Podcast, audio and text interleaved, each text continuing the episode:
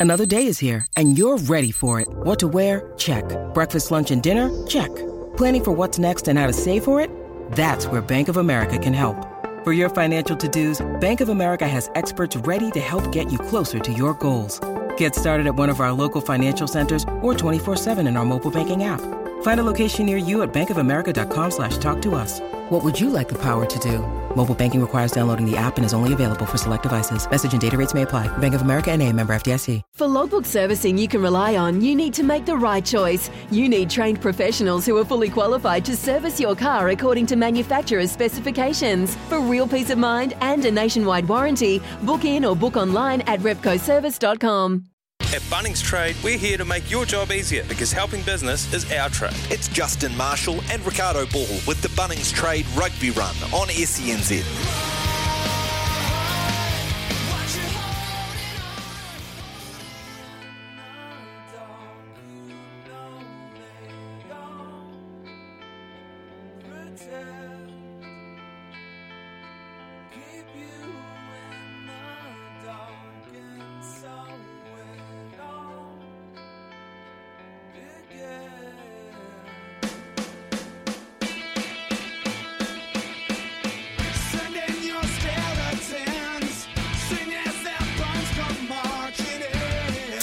It is just after one o'clock. You are listening to SENZ. This is the Bunnings Trade Rugby Run. Mark Watson sitting in for Ricardo, and alongside me, a man who played 10 tests for the All Blacks, uh, halfback Steve Devine. Afternoon to you, Steve. Yeah, hi. Thanks for having me. Uh, Hopefully, uh, a more uh, better looking and more intelligent uh, host this week than the uh, than the other halfback who's normally on. I, I, I, yeah, no, that's fair to say. Fair to say. Um, I really don't know what to say there. You've taken me off the mark. Justin Marshall. Is he better looking than Justin Marshall?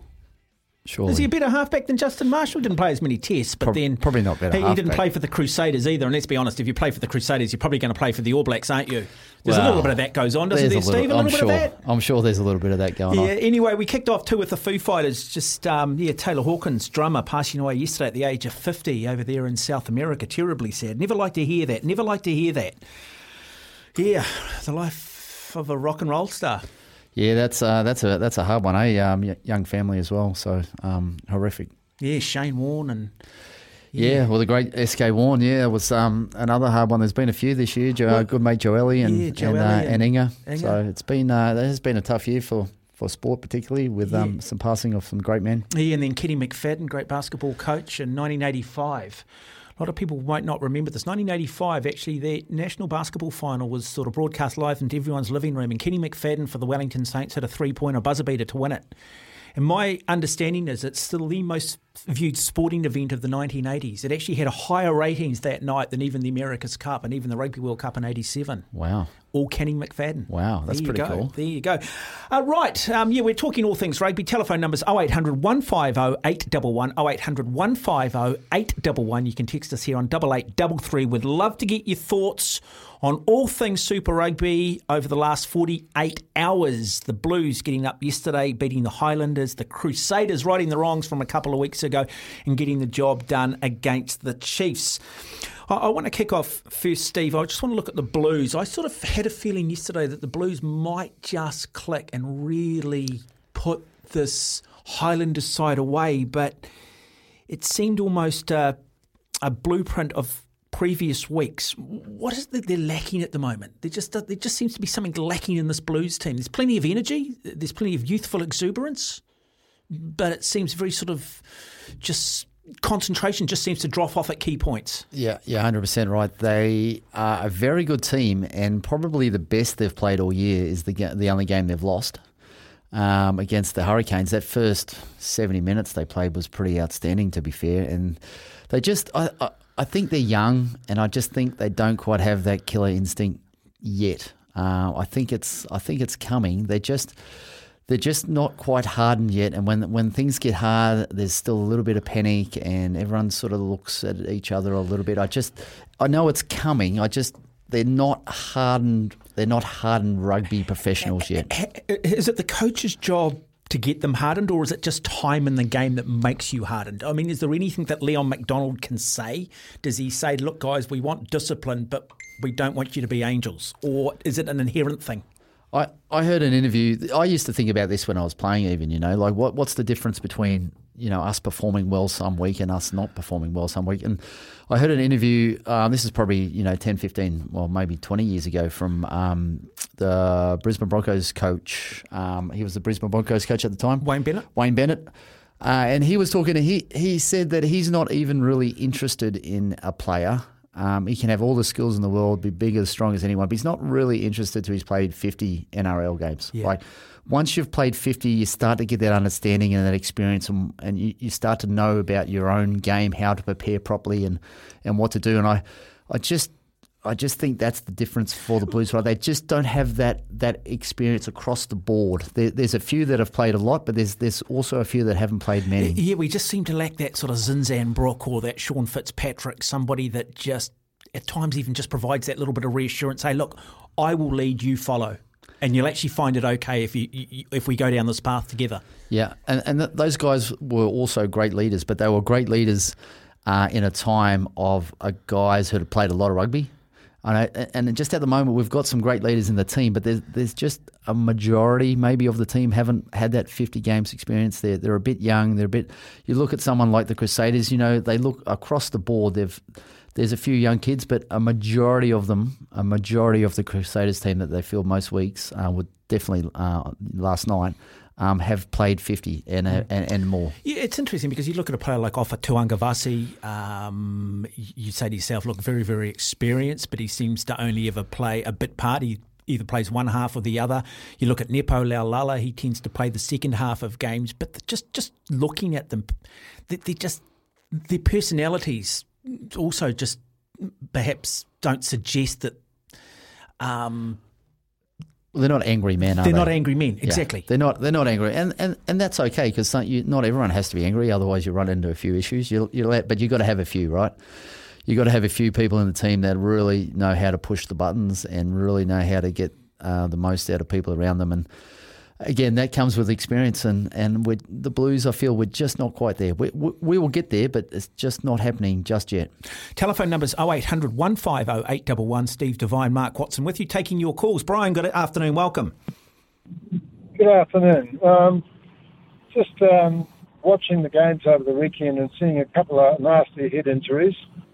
Um, I was thinking the people that formulate the laws seem to be contrary to the intention of less head injuries. Because on the one hand, you have the law where if you hold the player up in the tackle, there's a turnover. And on the other hand, we have the law where if there's any head contact, it's uh, yellow or red. Obviously, the one is in complete contradiction to the other. You know, we've got to decide that we're going to tackle low, and that's it. That law should not be on the books because it leads to all of these head injuries. Well, so, sorry, just, just bring us a bit of clarity, Brian. So you're saying that holding a player up in the tackle, holding them up, and so it's a, it's a maul, and then therefore the turnover, that's leading to head injuries. Is that what you're suggesting? Yes, because you see, the first tackler that comes in, especially in a close encounter where there's one or two uh, tacklers, will stand in the tackle to hold them up while the, the, the cohorts arrive. But that's where you're getting injuries with the first tackler, you know, head contact or whatever. And um, to me, to me, it seems to be a needless law and contrary to what the, all of the powers that be are saying about, you know, the safety in the tackle. Yeah, I, I think I think definitely we have a serious issue with um, you know, f- for me personally, it comes down to intent. Like the the game of rugby moves so quickly at high speed these days. Like we're talking about big athletes moving very quick, and you know, people turning and falling, and the, there's all sorts of uh, things that happen in in a in a millisecond. Um, but the big thing that that I find that's different, you know, you're gonna we don't want to see head knocks, but occasionally, just because of the way the game's played, you it's going to happen. And where two players' heads collide, I don't really deem it to be uh, intentional. And it's no, if there's no intent, a player shouldn't be sent off the field with a red card. I, I that's what I believe. Absolutely agree. An accidental, agree with that. Like the the Brumbies, the, but the, the Brumbies are going to be exacerbated, aren't they, when you have that law? Yeah, uh, yeah. Sometimes uh, head-on-head clash is, is, is going to happen, and no one can help that, and no one really tries to do that. But uh, if if the intent's not there, a player shouldn't be red carded. I think if it's a head-on-head, if if it's an accident, we've got to protect the players. It's got to be a yellow card, ten minutes, but it shouldn't be any more than okay, that. I agree completely, but you can see where I'm coming from. You know, uh, being uh, 77 years of age, I come from the era when low tackling was the, the thing, you know. Yeah, High you, tackling was almost unheard of. you, you can see there's still low tackling, and and you know, Oh, look, I, I- I think too, Brian. Look, players have just got a lot bigger. The game's played a lot faster now. There's a lot less time. Um, I don't. I, I genuinely believe that most players these days don't go into any tackle with the intent of going high. Um, and you know the game's not Okay, the game. I- The, understand. And Brian, the game's not played in slow motion. And sometimes when they slow everything down, I think a lot of these times it looks a lot worse. And therefore, you know, the uh, when they go upstairs and they go to the um, third referee, uh, you know, they're left with no choice but to act under the laws. And I think the laws, like all laws at times, can be a little bit of an ass.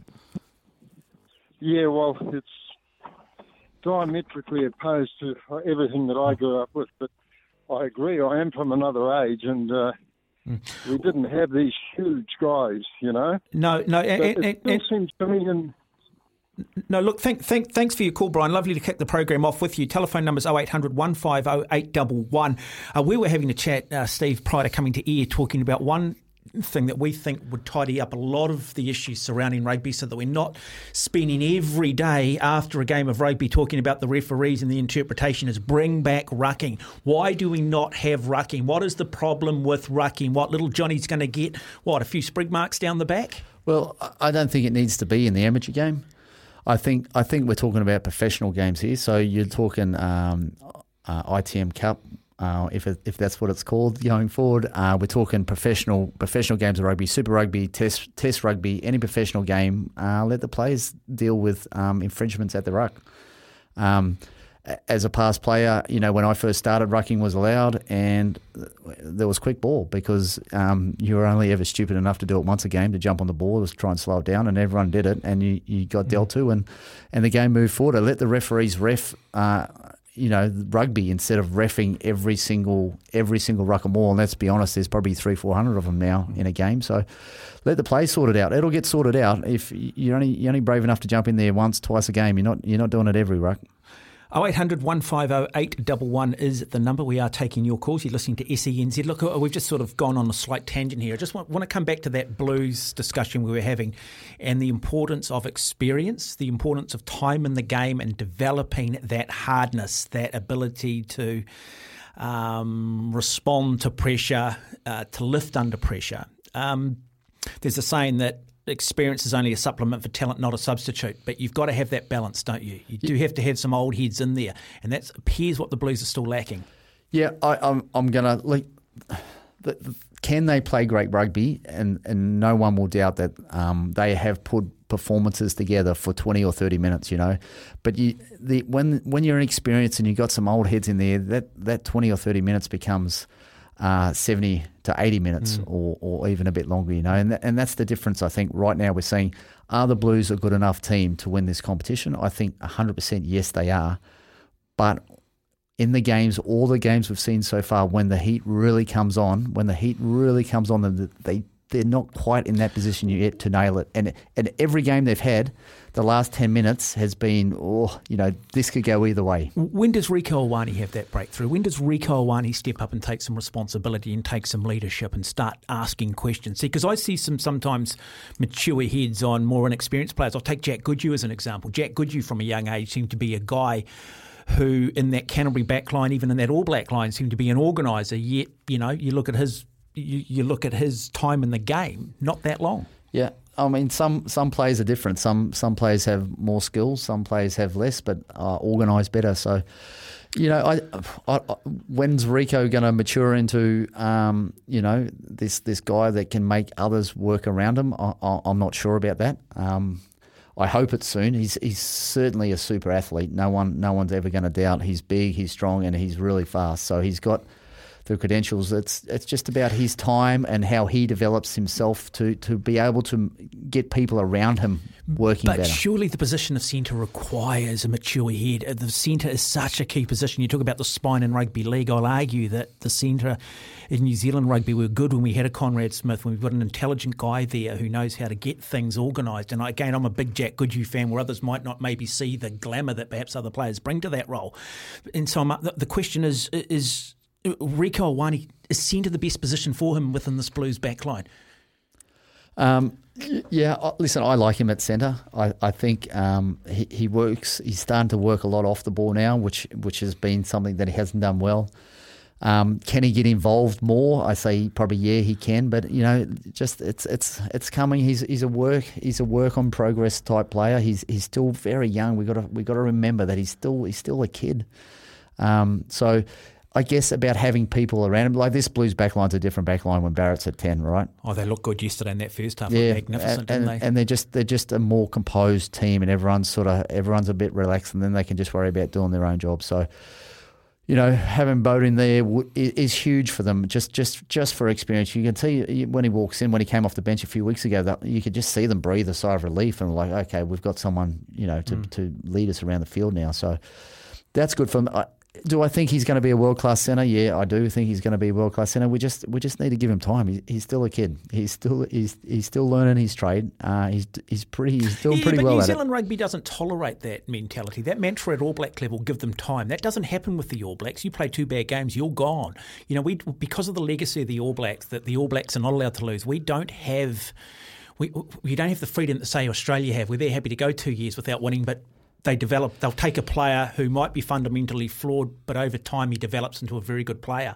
You know, they find ten reasons why a player should get picked. We have this mentality in New Zealand: the ten reasons why you shouldn't be picked. Yeah, but at this level, Super Rugby, this is the level for those All Blacks to learn their trade, all right? So, yes, if he doesn't play well for the All Blacks, he doesn't get selected for the All Blacks. But at Super Rugby level, uh, this is this is the level that the players are learning their trade. So you've got to you've So got as fans, we should be a bit more we, we got to Patient? We, we just got to understand that these that we're still dealing with kids here, all right? You know, we can't put the expectations of the world on top of their shoulders week in and week out because it's not going to do them any good. We just we just got to give them time and understand that he will turn into something special. Like no one has any doubt about that. We just got to give him some time. I I, I, I think he's he's he's such an athlete and. Um, you know, we got Bryce Heem playing inside of him at the moment at 12 due to injury. I don't think, um, you know, anyone's going to suggest Bryce Heem is the world's best number 12. We we bring Roger back in, into that team, give him a little bit more confidence. You got a, an older head inside of him. You got Beauden Barrett there inside of him. You know, I, in terms of the wingers, there's a lot of inexperience past Rieko at the moment. You know, it's always the the. For me, when I was playing, our wingers were given free reign to talk as much and do like they've got time being on the wing to see what's see where the space is. So most of our stuff, the wingers were talking space, talking it in, and then we'll, we were doing what the wingers were saying because they've got more time. So, may, you know, maybe maybe it's the outside three that are not communicating enough to Rieko, maybe. But in terms of in terms of being an athlete, I, I I think I think in time, if we just give him a little bit more, he's going to turn into something really special. I'd love to get your thoughts on this one. 0800 150 811 is the number. 0800 150 811. You can text us on 8833. Just a text that has come through. Hi, Mark and Steve. What about Caleb Clarke, first pick All Black wing? And Sotutu seems to be hitting his straps. Let's hope Beauden okay. Um, and is playing and is playing um, back real soon. Yeah, um, Caleb is playing great footy. Uh, Hosting, look, they, they're another two athletes, right? Um, Caleb and Hoskins are another two guys, but they don't have that anger and that aggression that some other players have. And back in my era, that, that players were famous for, it's just not who they are. And it doesn't mean they're not going to be great rugby players. It just means that they they they work a little bit differently. They're not they're not super aggressive. They're not trying to punch your face off. They're not trying to ruck you. You know, they're just they're just athletes, and they and they're doing their trade with a cool head. And I, I The, the, the player with the most potential in terms of bringing that little bit of mongrel, but also that is uh, Kurt Eklund. yep, playing great footy. Is he? Is he? Has he got a little bit of that He- s- he- sort of mongrel in him? he I mean does. That, I mean, I mean that in an affectionate way. Yeah, well, you you got to have a everyone's got to have a little bit of a right to be playing at that level. But you know, sometimes you know, I look in the past, the guys who I played with, like Troy Flavel, maybe maybe went a little bit too far on times, maybe. So you know, there there is a line, and I just think that the the young kids today they don't sort of have that type aggression. It's it's I don't know. The, the kids are different. They're, Do, but do we need to, when we're identifying young talent, do we need to have that as a definition of talent to a degree in certain positions? Should we be encouraging it to a degree, though? I, I, think kids today are, are brought up to control their aggression a hell of a lot more, and, and that's part of it. Like, do they want to perform? Yes. Uh, are they capable? Yes. But do they have to be ruthlessly, like an absolute terror and, and punch and gouge and bite to get there? I, I don't think we're going to see that with our kids going forward. Doesn't mean it didn't work for us. And I know the guys before my time, you know, playing rugby was all about punching and fighting, and, and you know, it was it was a street fight back in the day you know, the, those tests of the 80s and 90s, they were they were just street fights, and you could you found. Oh, I went to the war on the shore in 1990. Yeah. Was it 94? Was it? Yeah. Well, you, you basically found the biggest pack of eight mongrels you could find in the world, right? And they were your forward pack, and, and that's what rugby was. And so the game has moved on, and now we're looking at kids that sort of control their aggression a little bit more, and they don't they don't need to go to that level. But of, then you, you also had the Michael Jones, though, didn't you? Who had a very controlled aggression. He did and, and and probably one of the best at it. I, I would say. You know, I, I played with Michael, and he he didn't have to say anything. He looked at you, and you knew that you're in trouble if you'd done something wrong, and that's and that's all it was. And you know, maybe maybe that's what our kids need. It's it's it's a different. The world's changing out there, and just because a kid does not have that ruthless mongrel about him doesn't mean he's not going to be a great rugby player. Interesting discussion. 0800 150 811, the makeup of a rugby player, the mindset how important is there just having a little bit of that mongrel in there, that enforcer? They have it in ice hockey. Two paid enforcers. If you come on, mess up the stars, these boys will come on and rock your world. We don't want to maybe quite get to that, but do all the great sides have to have an enforcer? Do the All Blacks currently have an enforcer? We look at probably what was described as an average season last year. When you run through that All Black team, there's enough mongrel in it. Is that what we're missing, perhaps?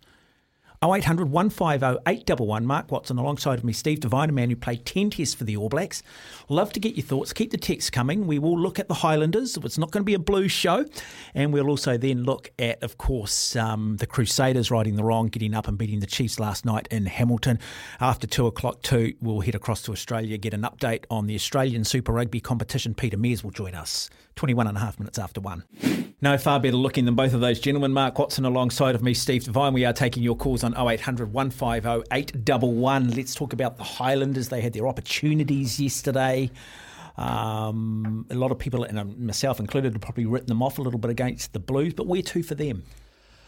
Listen, I, I think they're, there or thereabouts. You know, the, the hard thing about the f- the first half of this competition for the Highlanders and probably Moana Pacifica as well is they're playing the toughest five teams in the competition uh, every week. You know, so to, to to make the finals in Super Rugby this year, you got to make the top eight. And the Highlanders, uh, I know they haven't won a game yet, but they just need to beat. Uh, if they beat every Aussie team, which is which is a possibility, they're they're in the top eight. So, I, I, do they need to hit the alarm bells? I, I, don't think so just yet, but they need to, to make sure they're building their game. And I thought they were I thought they were pretty close on on Saturday. Um, I thought they were pretty close. They didn't like they didn't play bad. They you know they let themselves down a little bit at times, but I, I think that was more the Auckland team. Uh, the Blues really standing up and you know playing some good footy. The first try, Caleb, you know that was that was just you know an outstanding run on a good line. The the, the try just before halftime to Beauden Barrett, you know there was a little bit of uh, it could have gone either way at the back of the scrum, you know, and then so they're there or thereabouts. So I wouldn't be hitting the, the alarm bells right yet, just yet. When you watch a game between, say, the Blues and the Highlanders, uh, somebody who's played at your level and can understand the subtleties of the game, do you see two different coaching styles at play? Do the Highlanders play a different game to the Blues? Has Tony Brown got to build a style of rugby around the players that he's got, the plumbing that he's got to deal with? And if so, what is that style for the Highlanders?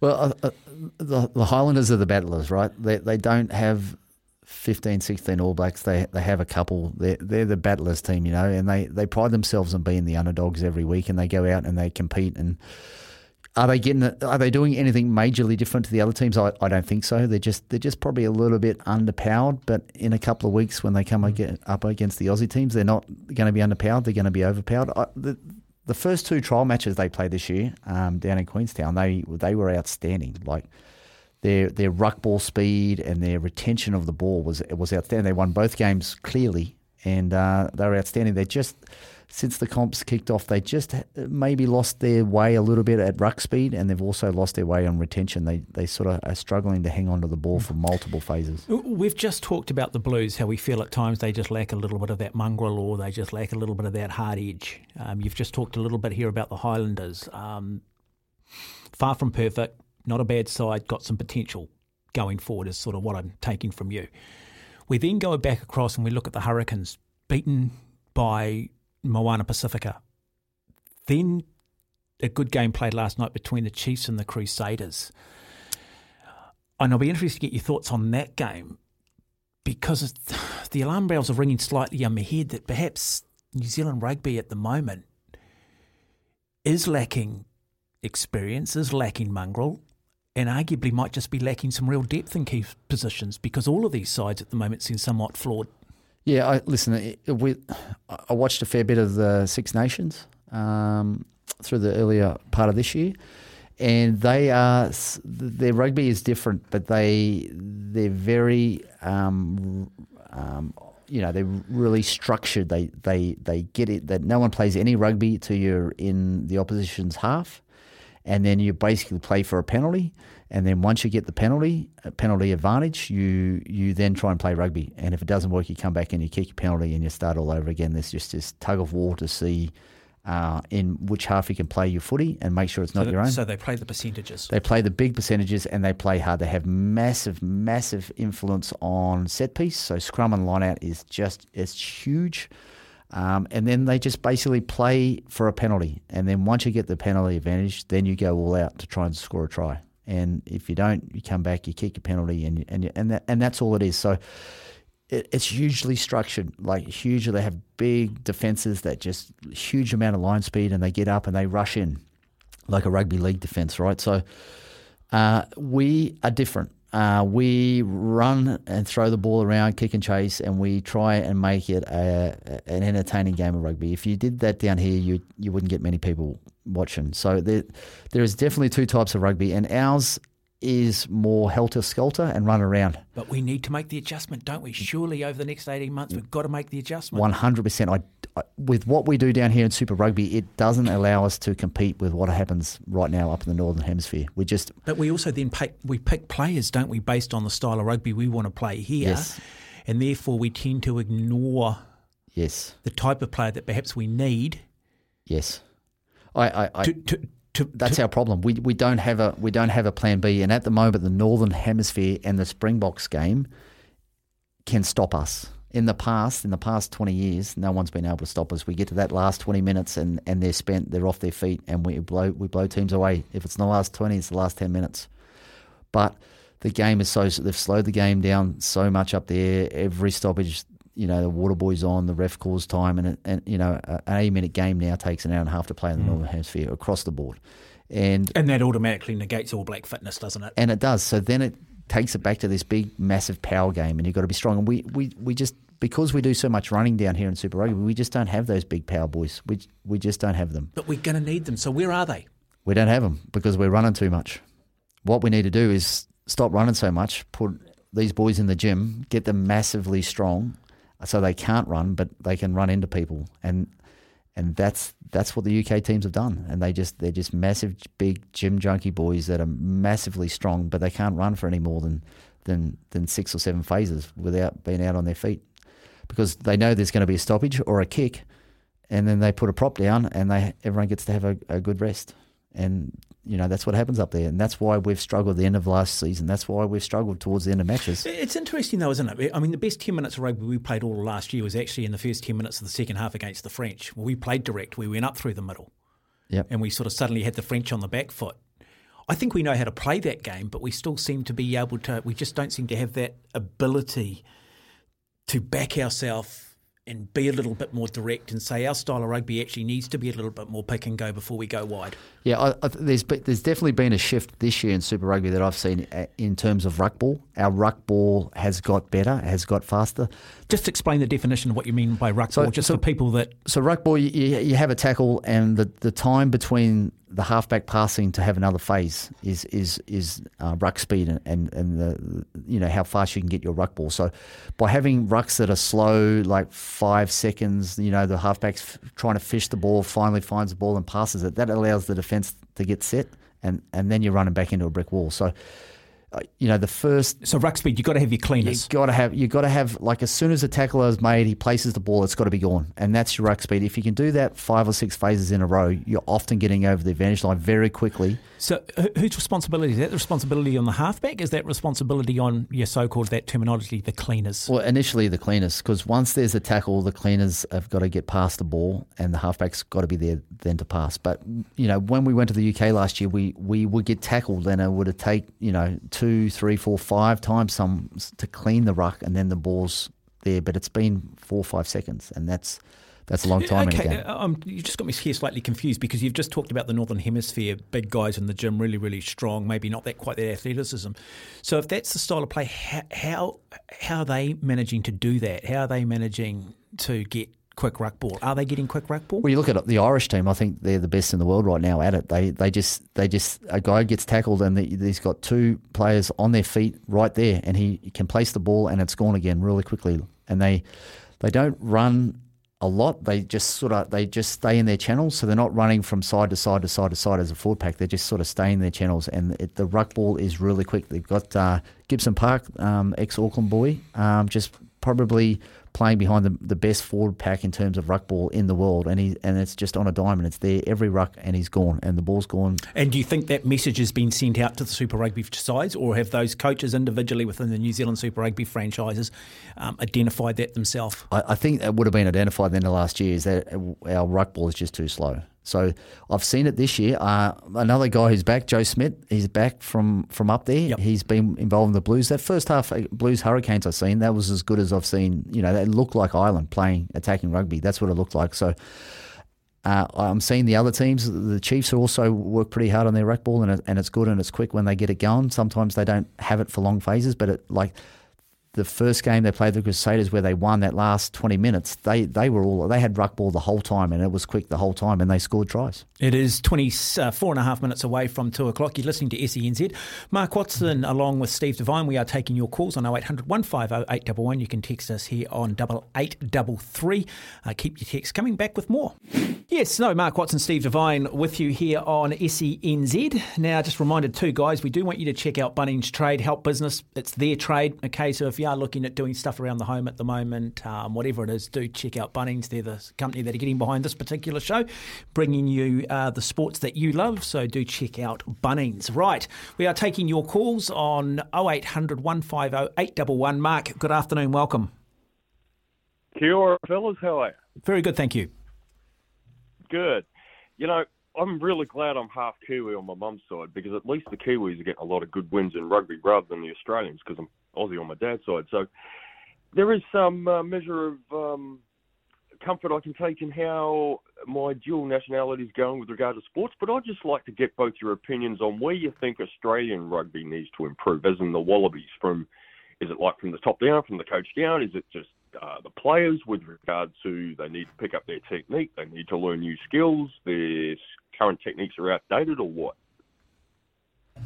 Yeah, the Aussie teams are struggling. Uh, there's no there's no doubt about that, and I think uh, a couple of them are looking pretty good at the moment. But I think in uh, three or four weeks uh, they may not be looking so good.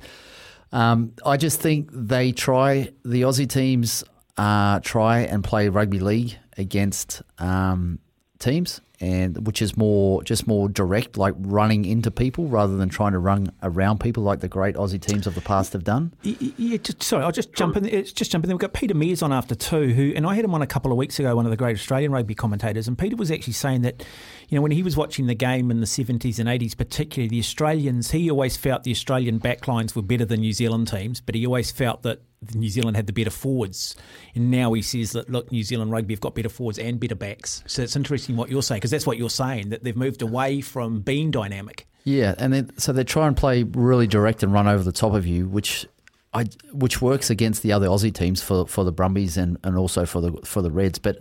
Then they come up against the New Zealand teams that are that are bigger and stronger, and they still try and play this running over the top of you game, and it, and it just doesn't work for them. They they lose uh, forward momentum. They lose they lose everything because they just don't have the power game to get over the top. And I, have done a bit of coaching over in Australia. I did some schoolboy coaching before COVID hit over there, um, and it was the same sort of thing. And uh, we, we, brought in some stuff where we, we started again to try and run around teams that were bigger and stronger than, than the team I was coaching, and we did really well. So I just uh, is that the influence of rugby league? Yeah, hundred percent. And I'll, I'll see there's there's sort of handful of schools in Sydney that play rugby union right in, in Sydney and um, a lot of the a lot of the great kids like that are plucked from everywhere signed to the rugby league clubs get sent to the rugby schools because they're great schools. They get sent there to get an education and, and play rugby. So it is like the, the better kids in rugby union schoolboys mm. in Australia are rugby league, and they go straight to rugby league after school. So it is there is a rugby league element of Australian schoolboy rugby. Who's your who? What team do you support over there, Mark? Well, I support the Penrith Panthers when it comes to NRL. Yeah, but we're talking rugby, but, Mark. Uh, when it comes to union, I support the Waratahs because I live in Sydney, uh, proud New South Welshman. My brother's a Queenslander, so we have very fierce rivalries when it comes to like the Reds versus the Waratahs, and uh, with regard to rugby league uh, state of origin too. Ironically, he's living in New Zealand at the moment, uh, in the Marlborough, the uh, Queen Charlotte Sounds. He oh, runs the Queen Charlotte man. Tavern there. Lucky man. Indeed. Uh, mate, I, I, am a big fan. I'm a big fan of this Waratahs team, but they are kids. Like they most of them are 20, 21. There's some really, really talented boys in that rugby in that Waratahs team, uh, but they're just going to be kids, and I'm not sure if they're going to be around in three years because they've been beat up every week. As they're just they they they're good players, are just too young, and there's not enough old heads around them to to carry them. It's Super Rugby is a tough game week in, week out, and it, yep. it's really hard for 20, 21 year old kids to, to perform week in and week out. I just I just think they they rely too much on their these kids that can be great. That's that's the, I think the problem yep. with the Waratahs.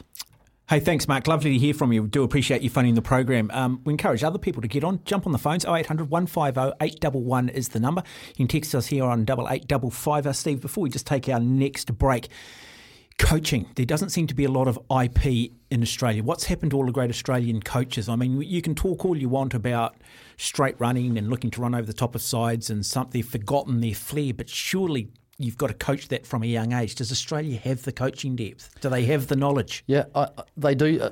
Uh, I, I, talk. I can talk about New South Wales and Sydney because I, have been there a little bit in the last few years. They they have a really good club scene. Uh, Shute Shield, it's called, um, which you know, there's a lot of teams, there's a lot of good players. There's there's guys there learning their, their trade. There's kids, and um, I think there's a real disconnect between the Waratahs and Sydney Club Rugby. So there's a real there's a real disconnect. They'll pick the odd kid that may not be may not be performing in Shute Shield, but is bigger and stronger then someone's performing really well, and the Waratahs will pick the bigger and stronger kids, saying we'll get them to our level and they'll play better. And it, it hasn't been the case. It's, there's a real disconnect between club rugby in Sydney and the Waratahs.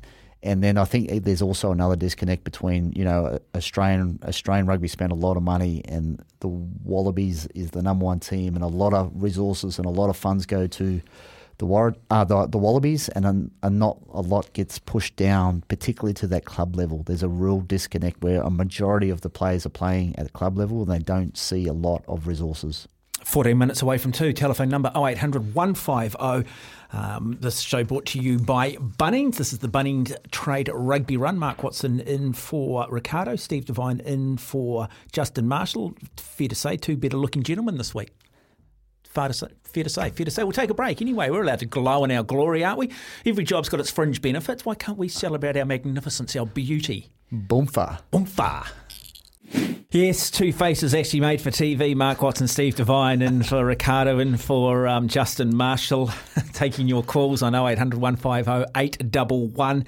Uh, Steve Devine in studio. Uh, look, uh, we're going to catch up with Peter Meares, Australian broadcaster, after two o'clock to maybe delve into um, the state of Australian rugby, have a look at the Australian Super Rugby teams. What some of them have played six games already, haven't they? I think it's it's the Brumbies are still top of the table in this. Con- con, sort of convoluted, is that the word? Convoluted points table. I sort of uh, all a little bit confused, but like red light, orange light, pink light.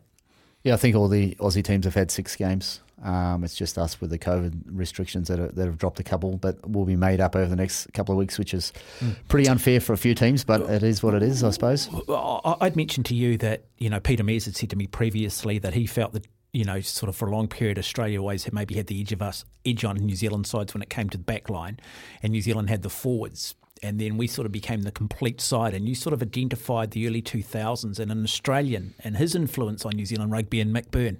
Yeah, I remember I was playing early, um, sort of early 2000s. It must have been about 03, 04, some, somewhere like that. Mick Byrne came, it was an Aussie rules um, professional, played a lot of Aussie rules and as a bit of a superstar. And he came over as a, a technical advisor to help with skills. And he he just broke everything down into have do you know do you know you, do you know what a good kicking technique is? And it was like, well, no, no, just kick the ball. So So he looked at the biomechanics. yeah, all the yeah, that was hundred percent. It was, uh, and he just broke it down into simple skill, uh, biomechanics, and all of a sudden, players were uh, had stopped the toral bombs, the torpedo kicking, and it was all this punt kicking, and um, probably not quite as long, but way more consistent and you know, better better accuracy. And he just broke everything down, and all of a sudden, uh, New Zealand teams all jumped, all the all the super provinces, you know, got caught, taught these skills, and it was in tackle technique as well as kicking and passing, and and then all of a sudden the biomechanic, like we were bigger and stronger and faster, but all of a sudden then we had the skill, and and New Zealand rugby like. I'd say from maybe 05 through to you know the last World Cup, we've been you know there or thereabouts in world rugby, and you know we had big guys that were strong and skillful, and um, It's interesting, isn't it, that New Zealand had the ability to look outside of rugby to maybe uh, to find some knowledge to to um, expand the intellectual property and to try and continue to stay ahead of the game. Um, and it's always been my criticism of rugby league that I think rugby league sometimes, particularly the Warriors, they look to rugby league to solve their problems. And I think sometimes the answers can actually lie in other sports. Uh, Do we need to be open minded? Do we need to go and have a look at, say, what the NFL are doing? I mean, the, the work those guys do in terms of their core strength and stuff seems to be just at another level. Well, in terms of um, repeated speed and getting you know the best out of their athletes, the, the NFL guys can can run uh, repeated speed times like no one else on the planet. So uh, you know. Rugby's come a long way from you just go for a 3k run, and if you can run fast at 3k, then you're going to be fit. You know, rug, rugby's not that game anymore. It's it's a lot about repeated speed and you know getting you know the body doing massive amounts of exercise, recover really fast, and then, and then doing again really quickly. So, NFL is an option in terms of fitness. I would imagine. Um, I, I know that Joe Schmidt's back from the from the Northern Hemisphere. I know he's going to have an influence on New Zealand rugby. Um, just with the, we can't be arrogant enough now, can we, not to take a look at what Northern Hemisphere rugby Oh. are doing? Where historically we've always said, look, take our IP, but we're not going to look at yours. We're better than you, but we can't be that arrogant. Now, I mean, if the All Black coaches are not looking at the French team and saying, um, what are they doing so well, then we're in some serious trouble because it's pretty clear right now they're the number one team in the world. just drinking lots of red wine, eating snails, and a lot of romance. Yeah, if that's all it takes. if that's all it takes. I might put my hand up. I might put my hand up. X Oh. Factor, X Factor, me, please. prepared to go over there for a, for a tiki tour to see see what's involved for sure. Yeah. Um, hey, look, if you do want to uh, text us through, uh, double eight double three. We've just had someone saying good to see uh, fans back at women's cricket and also back at Super Rugby games. It was good, wasn't it? Wasn't Yeah, absolutely. Uh, I Uh, mean, did you lift as a player when you had a good crowd? it was just it just added to the moment, right? It just it would just added. You know, back in the early days, you'd have forty three thousand at Eden Park on a bad day for ITM. You know, it was just it was just uh, uh, amazing. I remember my first game over here. I was meant to play for Auckland uh, Ranfurly Shield match in uh, Hamilton, nineteen ninety eight. It was it was the first competition game of the um, NPC back then. I was injured. I got injured. I almost got broken in half by Todd Blackadder the, the week before. So the, I went down on the bus with the team and um, sat in the grandstands, and I couldn't believe. I just could not believe cowbells and whatnot. I could not believe the carry on of the crowd, and to this day, I'll never forget that. There you go. Hey, we continue our rugby discussion. We will look at the Chiefs Crusaders game as well and have a look at the Reds Waratahs game from last night. Also, Fijian Drua, where Mick Byrne, who we've just been talking about, is uh, part of that management setup as well. So you're listening to SENZ. Mark Watson alongside of me, Steve Devine. At Bunnings Trade, we're here to make your job easier because helping business is our trade. It's Justin Marshall and Ricardo Ball with the Bunnings Trade Rugby Run on E SENZ.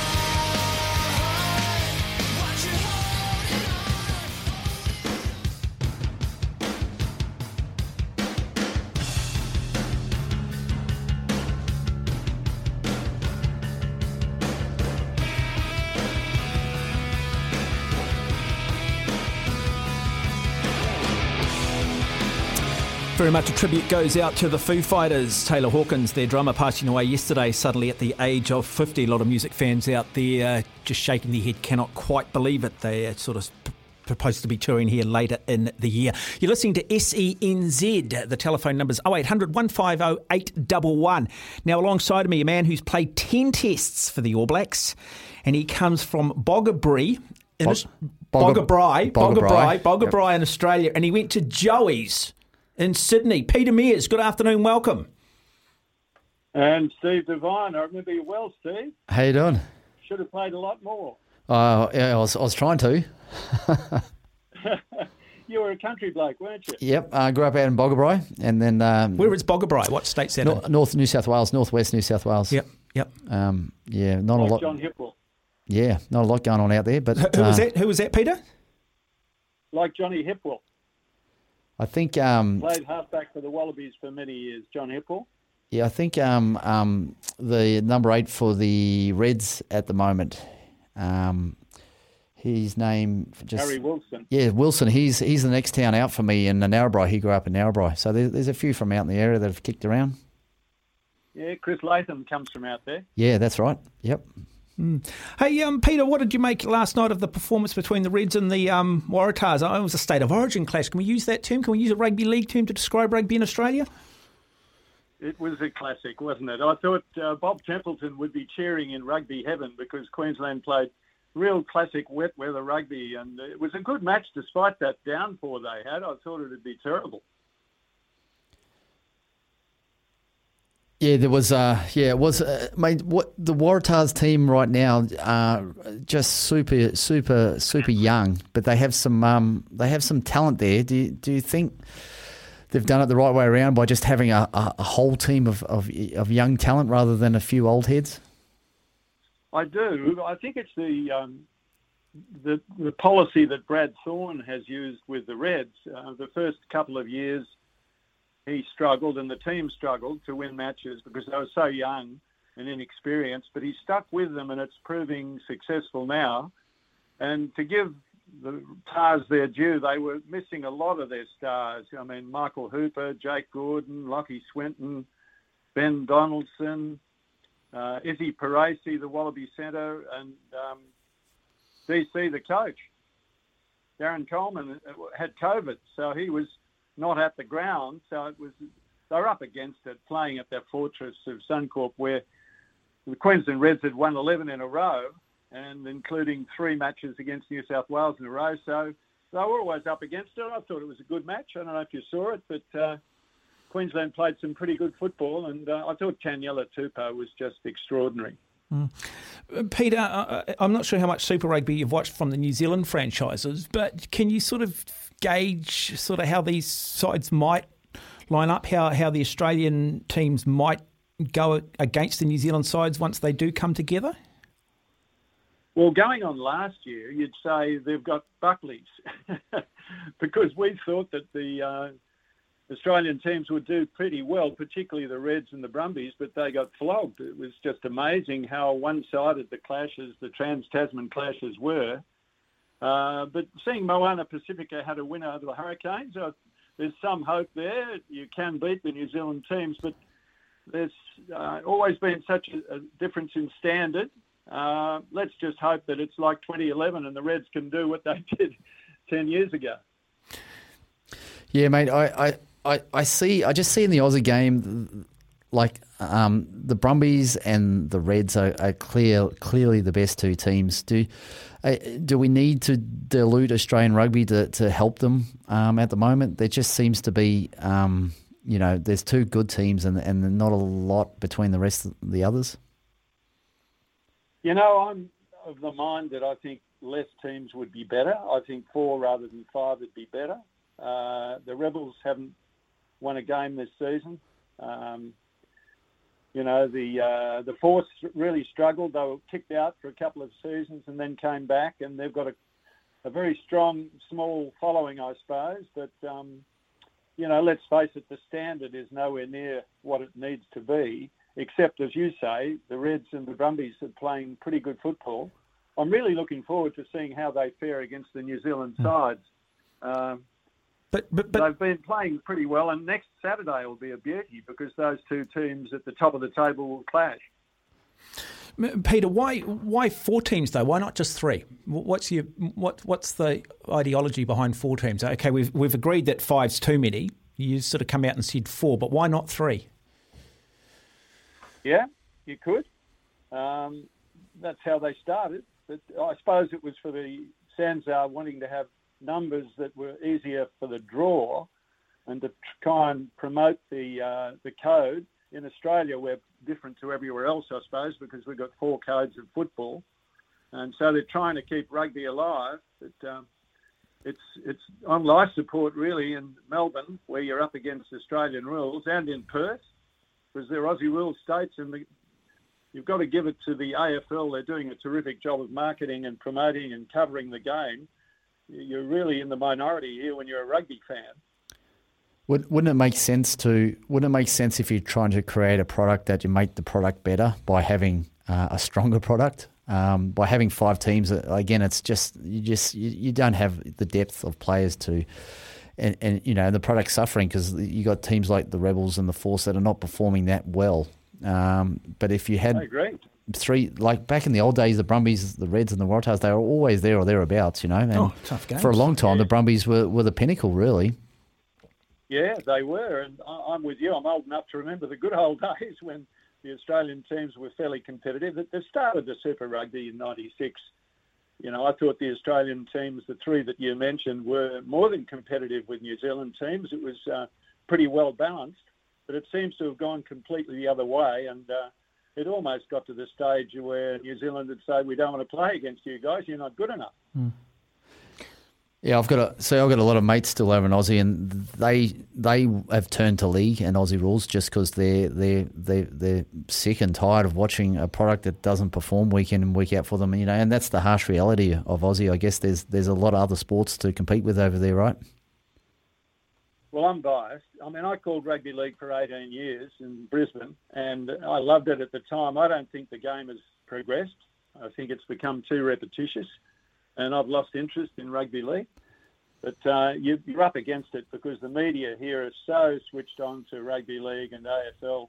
Rugby union hardly gets a mention. You know, 10 pages back in the sports section, you get one or two paragraphs. Mm. And it's uh, very difficult for us to try and lift our standard when you play the mighty All Blacks, for example, or you go to the World Cup and you come up against the top European sides. I'm amazed how well we do. How we ever won two World Cups is incredible, really. Uh, Peter, we were talking um, about two or three weeks um, back, and we, we sort of talked about we're talking about Greg Cornelsen. We talk about the Wallabies in the seventies and eighties, and you always felt that Australian teams probably had better backlines, and the All Blacks probably had better forward packs. But in more recent times, it's been the All Blacks better forwards, better backs. Just having that conversation with Steve here um, earlier, and Steve very much identifying that Australian rugby's now become too much like rugby league. There's too much looking to try and run over the opposition, and that Australian backs are not playing the way Australian backs once played. Do you sort of share that sentiment? Yeah, I do. Uh, I think it's the modern game. The rules of the game have changed. So, someone like me playing in the centres, which I did when I played the game, get absolutely smashed because they're all monsters, at least 100 kilos. You know, you get the odd one who's a bit smaller than that but uh, they're the exception. Uh, Damian McKenzie, for, for example, uh, Brayton Pauser, that sort of player. But um, yeah, I, I, think there's too much uh, winning the collision, as the phrase is used often, not uh, creating the gaps and passing to put players into gaps as we used to do in the old days. Uh, perhaps it's uh, looking through rose-coloured glasses at the old days. As, as, we get older, we think that the good old days were better than they are now. But uh, I'm a bit with you, Steve. I, I really think um, the backline play was more imaginative in the old days. But the modern game, you know, as far as I'm concerned, rucking, if you had rucking, you'd get the forwards into one spot in the field and have the backs making more breaks because there's more room out wide. Now, the way the game's played now, you've got locks and uh, prop forwards hanging out on the wing, covering the whole breadth of the field and wingers don't get the same room to move as they used to in the old days. Yeah, I just see when when you're not when you're a team not as big and strong as the opposition team, it just makes no sense to me to run directly into them. Um, the only way a smaller, faster team can beat a bigger, stronger team is by speed and running around them. And I just the Aussies still try. I see still try and go over the top of teams, and like it's just not going to work against New Zealand. It's just it's just not going to work. Yeah, I agree. Totally agree. Um, but I think it is the influence. We see so much rugby league here that you know we naturally we're influenced by the way that they play the game. Um, you know, like I always think, if we had the players, the athletes that are playing AFL and rugby league, and if they're playing rugby union, we'd more than compete with you. But uh, we've got such a numerical disadvantage that it's we're always up against it. And you're right, you've got to play smart, and that's where I think coaches who are inventive and innovative, um, like Daryl Haberecht, we were recalling Greg Cornelsen's four tries in 1978 uh, in Eden Park against the run play, I suppose you'd say. They they won that game. But clever short lineouts and different tactics, uh, clever sidestepping backs like Ken Wright, John Hipwell. Um, you know, you had to be inventive, and I think uh, the coaches like Rod Macqueen for me, who coached successful World Cup winning sides. Um, in 1999. He he was a brilliant coach, and what he did with the teams that were under him, like the Brumbies and the Australian team, he was so clever that he made the most of what we had. And that you've got to think outside the square, don't you, Mark? Yeah, I, like I see someone like Dave Rennie, who's who's you know obviously learned his trade here in New Zealand. I I don't. I, I, I, I, I, him trying to take a New Zealand game to Australia, I just don't think it's going to work. They just don't have the plumbing. The, they don't have the plumbing, and and the, and the times the Wallabies have beat the All Blacks, I look the way they've done it is with speed, and they've had r- super quick ruck ball. They've got over the advantage line, and, and New Zealand struggle to keep up. I, I, look at a few games over the last few years where they have won, and it's just been speed. I I don't understand why the the super franchises in Australia ain't really pushing hard to get that speed factor into their into their games because they're not gonna they're not gonna compete one on one for size. Yeah, I think back to the 2003 Rugby World Cup where Eddie Jones coached the Wallabies and used surprise tactics against the All Blacks in the semi-final by not kicking the ball, just keeping it ball in hand and moving it quickly, very quick recycling of the ball. And I think the uh, New Zealand team didn't touch the ball for the first six minutes. Uh, you had brilliant players there, you know, Carlos Spencer and the like but they were frustrated and puzzled by the Australian tactics. And that's what I mean in thinking outside the square. And I think that's why Eddie Jones has had some success over in Britain as well with England, because he's uh, clever and innovative. He's not going so well this season, but uh, after a while, your surprise tactics aren't a surprise anymore. I was part of that team, and I'd still prefer not to talk about it if, if we could. hey, um, uh, what was I going to say, Peter? You know, you go back. You, you mentioned some of the great players, and, and, certainly the two players that stand out through the 1990s when I was probably, you know, rugby uh, at my highest level of arousal, if I can use that word, with um, Timmy Horan and um, Jason uh, Jason Little, Tim Horan a little, uh, your midfield combination, uh, the likes of Stephen Larkham and stuff a little bit later. But where is the where is the legacy off the back of those players? I mean, surely that that sort of you get that legacy, you get that follow through from that younger age group? Yeah, good question. Um, I think you hit it on the head by saying that the the tactics, the laws of the game have prevented players like you mentioned Horan and Little, Campese, of course, brilliant running backs, but made the most of the old laws where you had a lot more room to move and you know running skills were so important. Nowadays, they don't seem to work so much on beating a man as uh, you powering through the, the tackle uh, by sheer strength and weight. And, you know, if you're 110 kilos and you're playing in the centres, you're not going to be very agile and manoeuvrable, in my mind. Um, if you're a little fella, you've got to develop the skills of elusiveness. And, uh, you know, those two players, Horan and Little, you've got to remember they grew up together on the Darling Downs. They played football together from the age of about 10, and they had wonderful understanding. Uh, they were blooded very young. went into the Wallabies straight from school pretty well. Um, you know, who's the successor these days? And you look at uh, someone like Hunter Paisami, he's only a little fellow. He's clever and he can beat a man, but he runs into a lot of big guys, and you wonder how long it'll last. Um, Lolesio, another youngster who's coming onto the horizon and has played pretty well in his first couple of seasons for the Wallabies. Uh, you know, I, I can't really single out somebody who I think is a genius. Um, Andrew Kellaway, when he came into the Wallabies team last season, scored a try in just about every test match, including against the, the French. So there are players on the fringes who are coming through, but nobody to get what I would call really excited about. Uh, what do you think?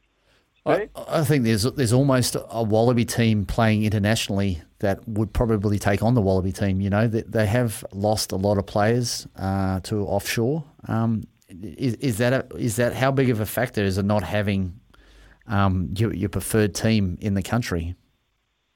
Yeah, I agree. With, well, they're changing the the Giteau law, whereby you couldn't play for Australia unless you'd played more than 60 Test matches. But that doesn't. They're that... going to uh, water that down and call it the offshore uh, Wallaby selection or policy or something. They've got a new name for it, which means that players like, say, Samu Kerevi, who's been so good in the last couple of years, he's taken the money and gone overseas, as many of them do. Where's Quade Cooper? He was brilliant last season.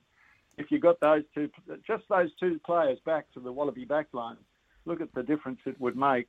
Uh, there's got to be more of an incentive for the players to come back to Australia and play locally and get picked for the Wallabies. Doesn't that make it worse if you make it easier for players to be selected offshore? Because just say I'm playing for New South Wales, right, and I'm having a reasonable season, and then all of a sudden, you know, all you want to do. I, know, I, was myself. I wanted. I had a game for the Waratahs, and all I wanted to do was be a Wallaby when I was younger, and then, you know, all of a sudden someone gets brought back in from offshore to be the Wallaby, and then I'm left feeling like, well, why why should I hang around? Why don't I go over and make some cash offshore as well? I just I don't understand why allowing more people to go offshore and come back and be selected for the Wallabies is going to help you. Isn't that going to make it worse?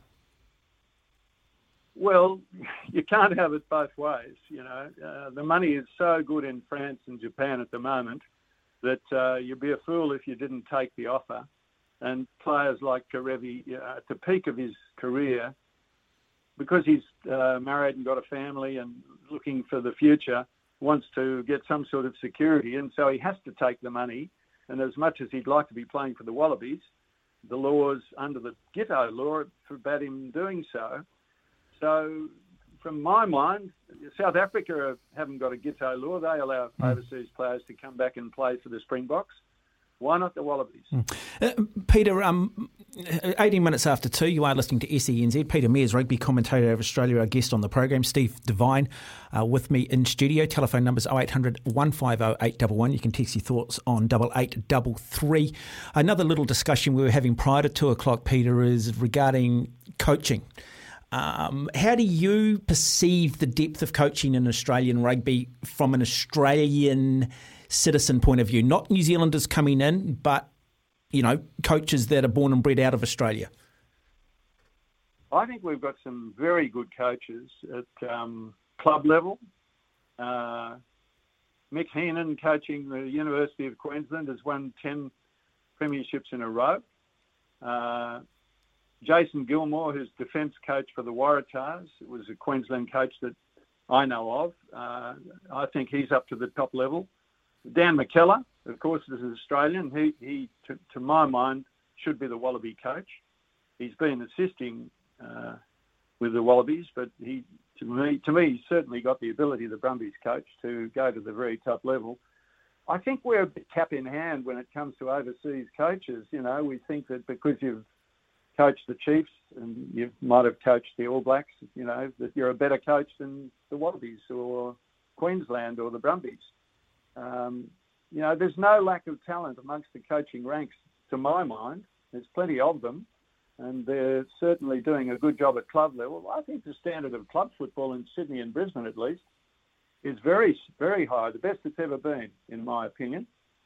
So uh, I can't see why coaches can't go to the top level and why we keep employing overseas coaches. Yeah, I have a I have a lot of friends uh, live in Sydney still, and they often they would way prefer to go to watch um, some Shute Shield rugby in Sydney than they would to go to a Waratahs game at the moment. Just that disconnect between the two is, is quite you know it's an issue that needs to be solved. I guess it's a progression thing for players to get to the Waratah level, but also for coaches. You know, it's it's that Shute Shield comp I know in Sydney is pretty good, eh? Yeah, I think it's terrific. I watch it, a lot of it on TV. What's wrong with the Waratahs, Steve? I mean, you're a former Waratah yourself. I don't know the inner workings of the Waratahs, but I can't believe with the number of players they've got and the strength of the club competition that on the field they lost every match last season. Yeah, well, they, they, they were terrible last year. I, I've I've felt, and from friends I've got over there in the game, is that the disconnect. You can have you can have someone that plays Shute Shield rugby uh, club competition in Sydney have an outstanding season and, and just say he's a number 10. He could be the pick. It could be pick of the competition who doesn't get picked for the Waratahs because there's a kid that has more potential they see. And um, you know, there's nothing like if you're performing at Shute Shield, you should be playing for the Waratahs. That that's my feeling. I've got a real understanding that that's not the case. That they select these kids that possibly can be, but they haven't learnt their trade and they're, and they're not hardened professionals, and they just go for these super kids that that you know haven't really performed at, at that level. And I know, I know, last year that's where they've they've come undone. I know this year they've stuck with a with a young team just to blood them and give them time, but if you're getting beat up week in week out, and still at a 20, 22 year old, you know, are you gonna are you gonna make it to 28 when you're in your prime? I'm, I'm not so sure. And the other thing is the poaching by rugby league. Uh, I thought a classic case was Kalyn Ponga, who of course is playing for Newcastle in the rugby league uh, NRL in Australia. Uh, brilliant talent, and he was at Churchie School. Uh, he had his fees paid for by the rugby union to go to Churchie. His parents didn't have a lot of money, it was an expensive school. And then uh, at the age of 15, he signed with rugby league. So how do you hold on to the rugby union talent against the poaching efforts of the rugby league talent scouts? Yeah, Joseph Suaalii's another one who was at King's King's School in Sydney, who was signed yeah. as a 16 year old to play for the South. I think he's now at the Ro- Roosters.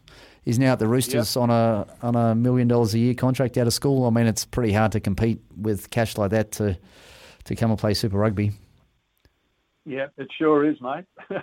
I don't know what the solution is, but you do see a number of league players who come back to Union, uh, which is pleasing to see. Um, Tom Wright, I think, for the Brumbies was a was a Joey's boy. Yeah. Um, went to Manly for two years. Played um, the the what's the rugby league uh, young competition? Um, the under 21s rugby league comp they have. He played that for a couple of years and has gone back to the Brumbies obviously the last two years and as Wallabies playing playing some pretty good footy. So yeah, a lot do come back, which is good.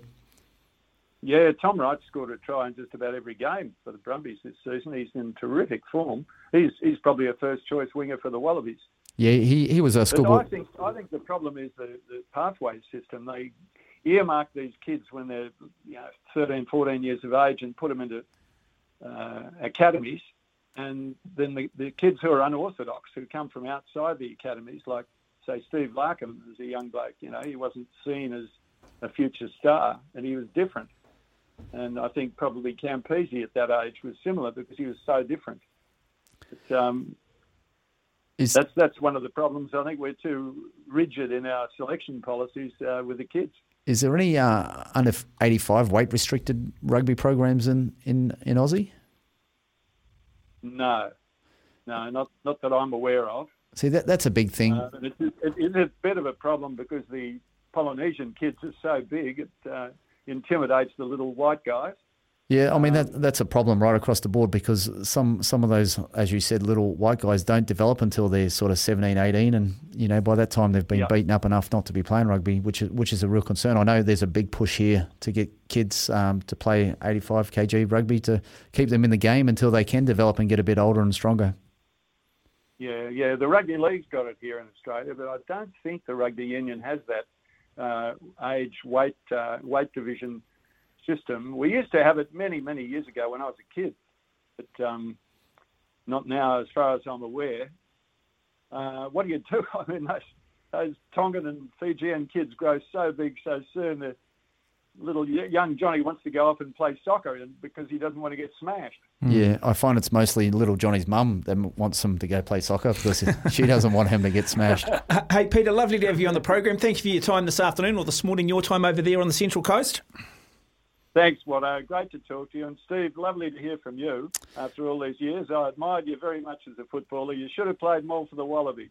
no, no, I made the right decision. He's got that All Black jerseys pinned up on the wall at home there, Peter. Thank you. Peter Meares there out of Australia. Telephone number is 0800 150 811. You can text us here on 8822. Somebody just texted in earlier saying, um, obviously the Hurricanes were poor on Friday night. They took Moana Pacifica lightly. The key fact that shows this is not taking the points when on offer, specifically talking about kicking goals when they are out in front. Anyway, keep your thoughts coming. We'll take a wee break. We'll come back with more. No bumper here. Steve Devine, have you got a catch cry? Oh, no, not at the moment. I'm still definitely not bumper. No, no, mine's don't confuse ability with ambition. Uh, anyway, um, it is 20, uh, 2.30 anyway. If you want to phone the program, feel free. 0800 150 811. You can text us here on 8833. Uh, just a reminder too, we do. I just want to encourage everybody um, to check out Bunnings. Um, they're there to basically take the guesswork out, make your job easier, because helping business is their trade. So if you are thinking about going to one of those um, homeware building suppliers, do check out Bunnings. Getting behind the show here on SENZ. It is 29 minutes away from three. Um, interesting conversation there with Peter Meares, and we were just having a little bit of a chat um, during that commercial break. And we're both big believers that club rugby. There needs to be more emphasis in New Zealand placed back on club rugby, right down to investing in better facilities at club level.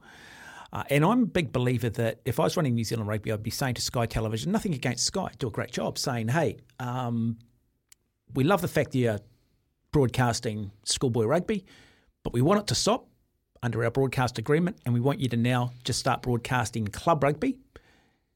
Same concept, and we will bring in a national club competition and, and we can follow that all the way through. So that what we do is then we shift the game away from size at a younger level and schoolboy rugby being the stepping stone. And let's be honest, it is size at schoolboy level which seems to get the job done.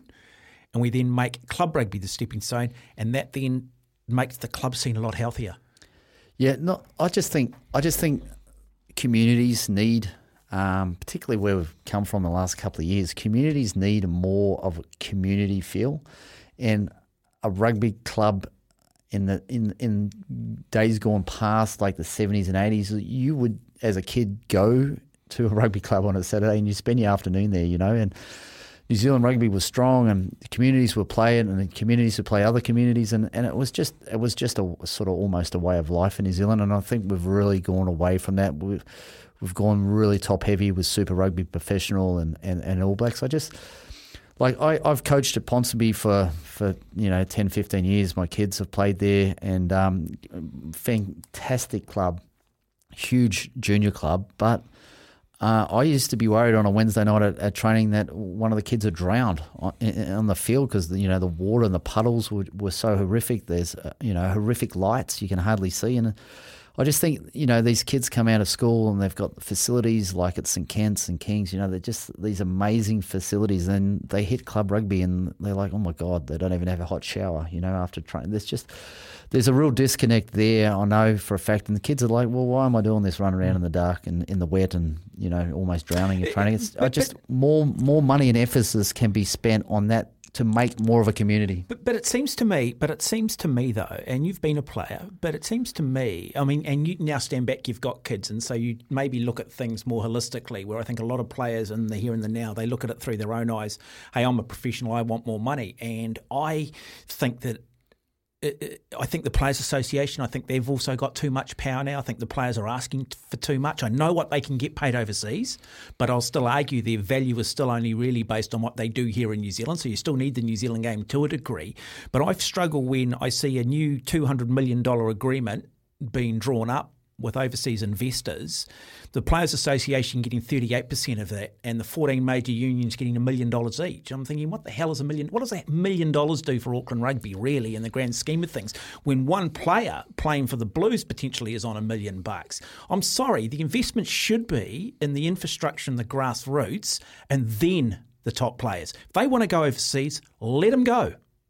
Yeah, well, in, in, terms of, I mean, Auckland don't even have infrastructure. They don't even have a training field as such. Like, you know, one of our biggest clubs in New Zealand, Auckland Rugby, don't have training facilities. They, they, you know, they they don't have anything. They're, but why? Well, that, that's that's a great answer. You, you know, invest in bricks and mortar, invest in coaches, and that's and that's why our communities are suffering because they, you know, they don't have facilities. See, see, if you're going to go and play like last year, I mean, there's no, there doesn't appear to be any um, jeopardy for the players. I mean, last year the All Blacks lose to Ireland, they lose to France, they lose to drop a test to South Africa. See, I find that as a fan just unforgiving. You just cannot do that. If you're going to hijack Super Rugby, pull players out, and have them in All Black camps, you're going to.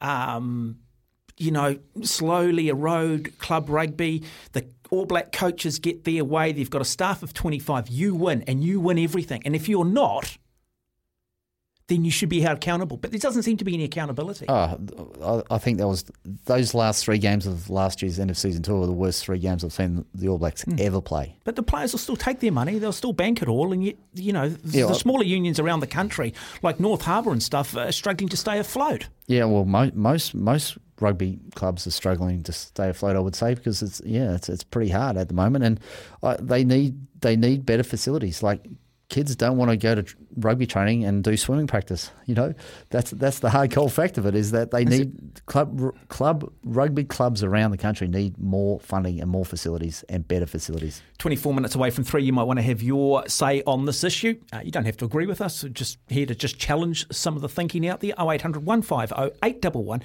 Steve Devine, a man who played ten tests for the All Blacks, um, Marist boy originally. Yeah, played for Marist, played a couple of games, uh, a couple of seasons for Suburbs as, as yeah, well. See, Mount Albert Grammar, I'm Suburbs and Ponsonby. That's our feeder. Oh, Your yeah. kids are at Mount Albert Grammar, aren't they? My, my boys are at Mount Albert Grammar School, yep. Yeah, good on you, mate. Good on you. Centennial year, big year this yes, year. big year coming up, big all right, year, for sure. Year. Yeah, yeah. Anyway, we've just got to throw that in, part of the Watto brand. 23 minutes away from 3 o'clock. We'll take a break. Good couple of cowbells, heard a bit of everything, didn't it? Got abused on the way out, and it was good, um, good to be back. Uh, uh, firstly for the crowds and the atmosphere and, and, and hell of a game, you know from a couple of weeks ago. We were um, it was tough just to hear them sing the song January next year at home ground. We hadn't been at home for a while either, and uh, we wanted to make sure we come back here and you know have a have a finish we're proud of. We last last um, couple of weeks ago obviously we didn't finish the job and. Um, we learned a lot, a lot of that, so it's pleasing to see uh, the lessons were out there. How much did that defeat drive you? And I guess the way you did it tonight as well, physicality and I guess dominating and, and pass the way you did. Yeah, uh, this sort of obviously it's unique to play a team two weeks in a row, you know, and obviously get beat by them at home. And, um, you know, we're, we're pride at home to make sure we, you know, get the result, and then to play them straight away at their home as a, as a, as a great opportunity for you, the team to bounce back and um, show how much it cares to you, what it means to you to play for, for the Crusaders. So in that and Dave's hundredth. So it was a combination of the both. And you know we've had a couple of hundreds that haven't gone to plan, um, so we want to make sure this one did. Scott Robertson there, the coach of the Crusaders, bouncing back after being beaten by the Chiefs only a couple of weeks ago in Christchurch. Well, they reversed their fortunes. They won in Hamilton last night. Steve Devine, a much improved performance from the Crusaders. What did they improve on last night from where they were two weeks ago? Yeah, it was a more classic Crusader game, wasn't it? They listen. They they they were the Crusaders of old. They were physical. Um, they got turnovers and then they found space quickly from the turnovers. So I know in, in the end the score probably was a little bit you know evened out to the Chiefs, but yeah, the Crusaders were clinical. They were they were just the Crusaders of old, tough tough up front, would tackle anything, and you know every single ruck was was a competition to, to hang onto the ball and you know, the, the, the Chiefs struggled early, to be fair, and you know that they could have run away with it a little bit, but you know that they the Chiefs got their game going in that second half. They sort of hung on to some ball and tried to, to build some phases. They, they they just weren't quite able to get over that that clinical Crusaders performance. Yeah, we talked earlier about the Blues maybe just lacking that little bit of hardness. Just something not quite clicking at the moment with them. But that Crusaders team just seems to be so clinical, and one player drops out, another player drops in, and there's just that understanding. Yeah, they they're, they're very good. They're very good at what they do. Like they don't do everything the same as everyone else. They they might not have um, you know the best of everything, but they they work bloody hard for each other, and they're very good at what they do. Everyone knows what they do and where they do it, and they're just they're very clinical at it, and and it's hard to beat when they get it right. Um, Alex Nankivell for the Yes. Chiefs. Yeah. I love those players that just every week show up but still never seem to quite get the kudos. You know they're probably not going to be in the All Black frame at any point. Um, Richard Buckman for the Highlanders in previous years was another one. How good is Alex Nankivell? Yeah, I thought he's outstanding last night. He he's clearly a um, you know he's he's a he's a rugby player. He he doesn't come across as being the quickest and fastest and strongest, but man, he can run some lines. Um, that, that Chiefs backline when they get it together, they're they're red hot. Like they they should have broke the Blues a couple of weeks at Eden Park. They they sort of just fumbled a few balls here and there, but. They, they, they attack the line and they attack the line hard, particularly from scrum, and, and it's really good to see. And and and the Nankivell's try last night was just exactly that. They all they all picked the line and all ran it, and he was the one in space, and they hit him, and he, he rolls in untouched. And And Shaun Stevenson, another player that, who I, I would suggest would walk into any international side in the world. Oh, absolutely. I think he's the most capped um, schoolboy at Auckland Grammar. I think he's played more games for Auckland Grammar first 15 than anyone else. He's a he's an athlete. Um, he's a mature head, and I'm sure if he got a chance in an All Black jumper, I'm sure he'd do it justice. Sam Cane, he has his detractors. What, what did you make of his performance? Yeah, he's solid. Um, it, it was a pretty brutal game. Uh, he he was there or thereabouts. He got some good turnovers. Um, he he's in the middle. It was it was a brutal um, loose forward. You know. Competition between those two two back rows. I, I- I, I think the thing with Sam Cane is you're right. He's just a master of the dark arts, isn't he? He's a master of doing that that, that hard work, the things at the breakdown. Um, You but, you- but but you, you don't hear his name because he's not that guy that's going to burst ten meters up the middle of the park. Yeah, you don't you don't need a team of those players. You need a team of Sam Canes at the end of the day who who are smashing That's what rucks. the Blues are missing. yeah, who are smashing rucks and winning turnovers, and you know that's the dark stuff that you need. You need at least one on your team, and if, if Sam Canes, well, he's doing, he's playing well. He's doing everything that he's done every other year. I, I, I still, he's still All Black number seven for me. How concerned we should be by the injury of Brodie Retallick, look like possibly a thumb injury. Yeah, broken thumb possibly. Um, he was wincing at his shoulder a little bit, but I think in the end it was more of a thumb. Um, it'll, yeah. Uh, he, uh, for me, he hasn't hit great form this year.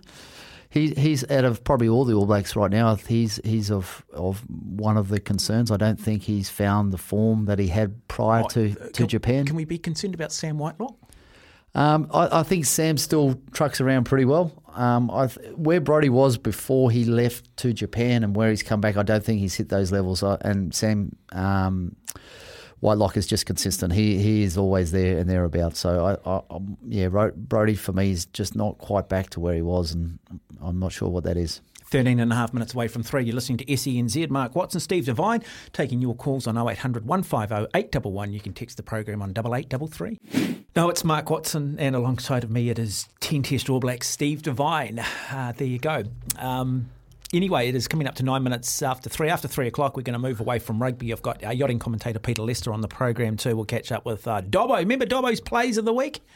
So yeah, Dobbo Dobson on the program as well between three and four. Uh, Steve, I was just asking you. You, you come from um, Boggabri, uh, northern New South Wales. Your mum and dad are still over there. Yeah, mum and dad are still out in Boggabri. what do Um, they do in Boggabri? Uh, my dad's retired. He was like uh, he was an electrician out those ways, so he's now retired and living living the good life. I'd imagine Boggabri. real estate's cheap in Yeah, it's- it's pretty There's a lot of land in Australia. They, they've done it well. Boggabri's really done it well um, with COVID. You know, they've been in isolation for probably 150 years, so they've, they've, they've really nailed it. They've really nailed it. it- uh, it just dry? Oh, Yeah. oh, sorry, I- I've got this perception of Australia. It's I flat. my ignorance. It's flat and it's dry and it's hot. So And what's the industry? uh, cotton? Cotton. Yeah, but because Wow. because of the droughts the last few years, um, they haven't had uh, a lot of cotton because they haven't been uh, unable to pump water. Because with cotton, you've got to uh, irrigate twice a year, f- flood the paddock.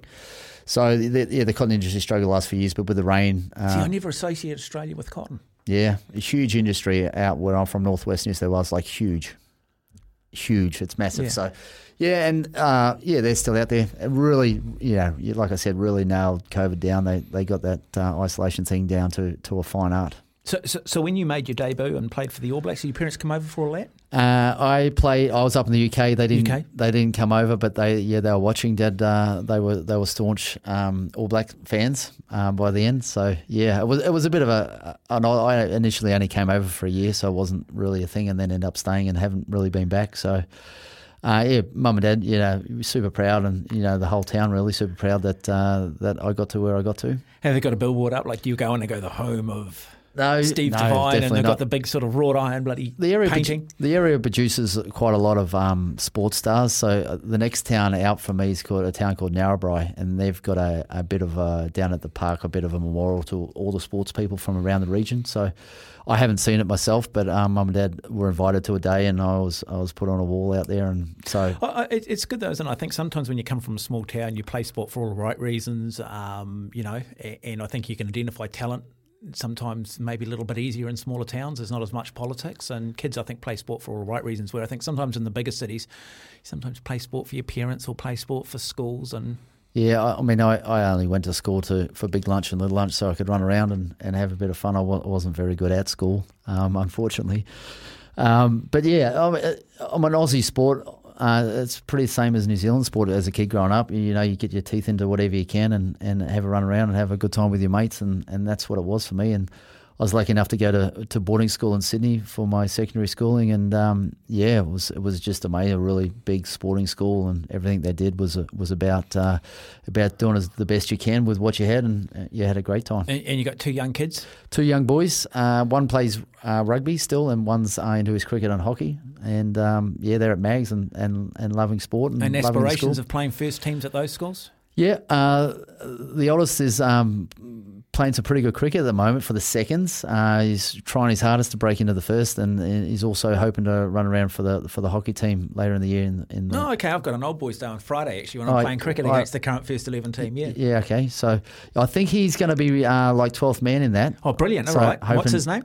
Uh, Will. Will. Will kick Devine. him, kick him, kick I him as hard as you want. Yeah, You're no, I'm allowed to. Turn up. Yeah, we've got, I think we've got 11 in the old boys team. Currently, the first, the first 11's not a bad side either. Destroyed Well, Auckland Grammar the other week. If you're short of players, let me know. I'll just live over the back fence so I can come off a long run up and Oh, send no, a few we, we might have to do that. I've got your number now. Beauty. Yeah, no, absolutely. All right. Um, we've still got about a minute. We could probably kill another minute. Should we kill another minute? Have we got anything else to talk about? Someone just saying here, texting in, Isaia Toeava was one of those guys who was railroaded to be the next big thing, but maybe it was just too much for him. Wonder if they t- ever talked about the pressure they put on him. I thought Isaia Toeava actually, towards the end of his All Black career, was playing good football. Uh, he, so I played a lot. He came into Yeah, our about team. 45 seconds, He yep. played in our team like as a as a as a 17 year old straight out of school. One of the most freakish, talented kids I've ever seen in my life. And it was it was a pity he got injured. He had a lot of injuries, which was Mm. his his problem. One of the most freakish talents I've ever seen. Yeah, no, I thought he got a bit of a rough deal because he made a couple of mistakes, and then every time he did make a mistake, we tended to just remember that one mistake. A lot of All Blacks were making mistakes, and so his brand became, well, he makes mistakes, and every time he made one, it reinforced that. But that Yeah. wasn't actually the case. Yeah, and he was 20 at the time. You And know, he won a World Cup, 2011. Yeah, he's a freak, absolute freak, great man too. Yeah, there you go, Steve Devine, Privilege and pleasure. Thank you very much. Thanks for listening, people. Yep, and thank you to Bunnings. When making the double chicken deluxe at Macca's, we wanted to improve on the perfect combo of tender Aussie chicken with cheese, tomato, and aioli. So, we doubled it. Chicken and Macca's together and loving it. Ba-da-ba-ba-ba. Available after 10.30am for a limited time only.